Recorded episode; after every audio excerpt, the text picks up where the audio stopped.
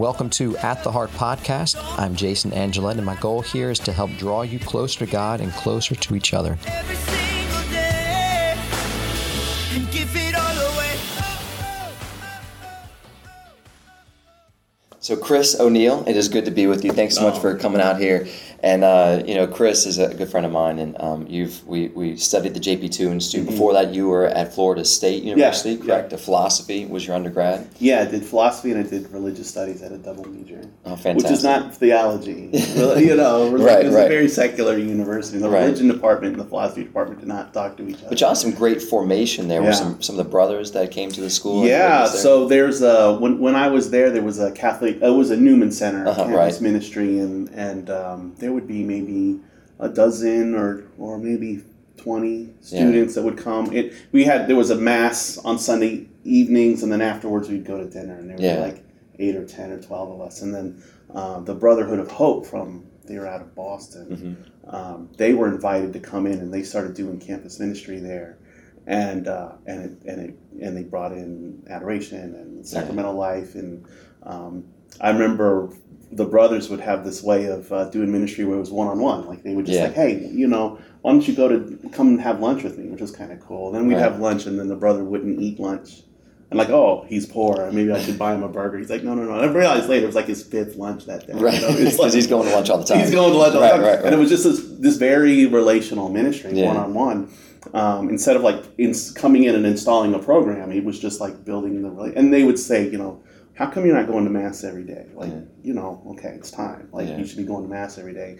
And then the daily mass attendance of the students would grow. Yeah, And I remember being there when, when the students outnumbered, you know, the old people that were going to mass every Sunday. And, and so right now, I think the I, the last I heard, the um, the Catholic Student Union was like the largest student organization on campus right now. It, you know, they have That like that they'll have like 150 students on a Wednesday night or 200 students on a Wednesday night every night. it just goes to show you, like in evangelization, uh, in ministry, uh, relationship, and taking the time That's and being patient. You can't, you can't force it. You can't get a quick, awesome and, uh, program and just think that that one thing That's right. is going to do. That, that I mean, boy, they had that in spades, and that and that's Yeah. exactly. And then what they did was they taught the students how to do that for each other. yeah, And so it was all about building relationships with each other Mhm. and learning how to reach out to each other and be honest with each other and have transparent relationships and grow in your faith together. Yeah. And and the thing just it just took off. It's really it's funny we, we so overcomplicate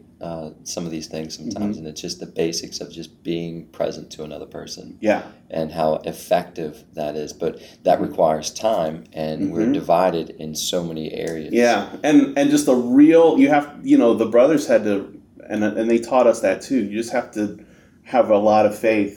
You have to just have faith that this is what God God has asked us to do because it doesn't show results like Yeah. quick. You know, it doesn't need. It's interesting. I was listening to a podcast, actually, um, uh, Dr. Mario Sacasa, who just Yeah. started his, his new podcast, uh, uh, Always uh, Hope, right? Mhm. And uh, and he had a guest on, and, and they were talking about the garden, uh, Adam and Eve. And I've heard the story of Adam and Eve uh, many times. Sure. But the first profession, though, of Adam, he's a he's a gardener. Yeah, he's a farmer. He's a farmer, and and there's so much. And I've got like this little bitty, like maybe eight by eight little garden, and I'm trying desperately to produce crops, and they are the most expensive vegetables right. that you can find on the market right now today. Yeah. But um, Yeah. uh, but the point is, is that there's a lot of patience.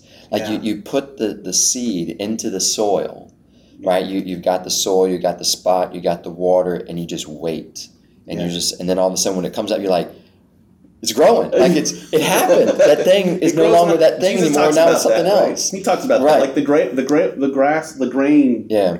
Grows on its own. Right. You know, you you you water and you Right. till and all that, but it grows on its own, and it's about cultivating that growth. Yeah. know? But one of the things that's really, Cultivating that growth. That's a great word. Cultivating that growth. That's Yeah. how do we cultivate you don't make it grow. Right, right. You don't you don't like it grow. bang the dirt and the grow. you know, Right. it's it's it, grows on its own. It grows it's grow and yeah. it grows in its own way. And you you know, no matter how much you try, there's no cultivating that you could do to make a tomato plant grow a peach. Like yeah. You, it's going to grow a tomato no matter what you do, Yeah. or it's not going to grow a tomato, but Right. it's not going to grow anything else because it is Yeah. what it is, and you have to be attentive to that, right? And I also think what's really interesting too about that is that, you know, while while Adam or man Yeah. does, you know, has to, they're cultivators. They're not uh, manufacturers Yeah. in the first sense. You know that that idea.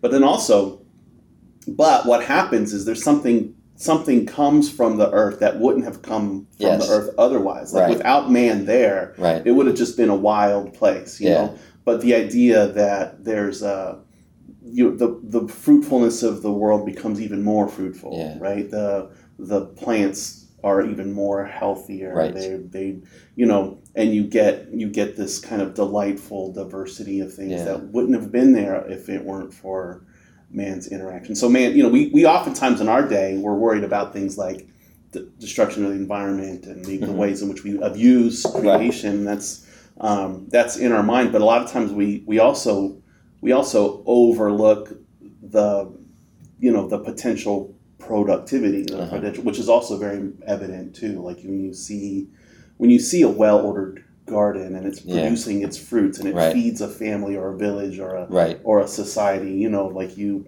you go spend time on a on a well run, well ordered farm, Yeah. um, and you see that there's a there's a family life at the heart of that often, and Yeah. there's a.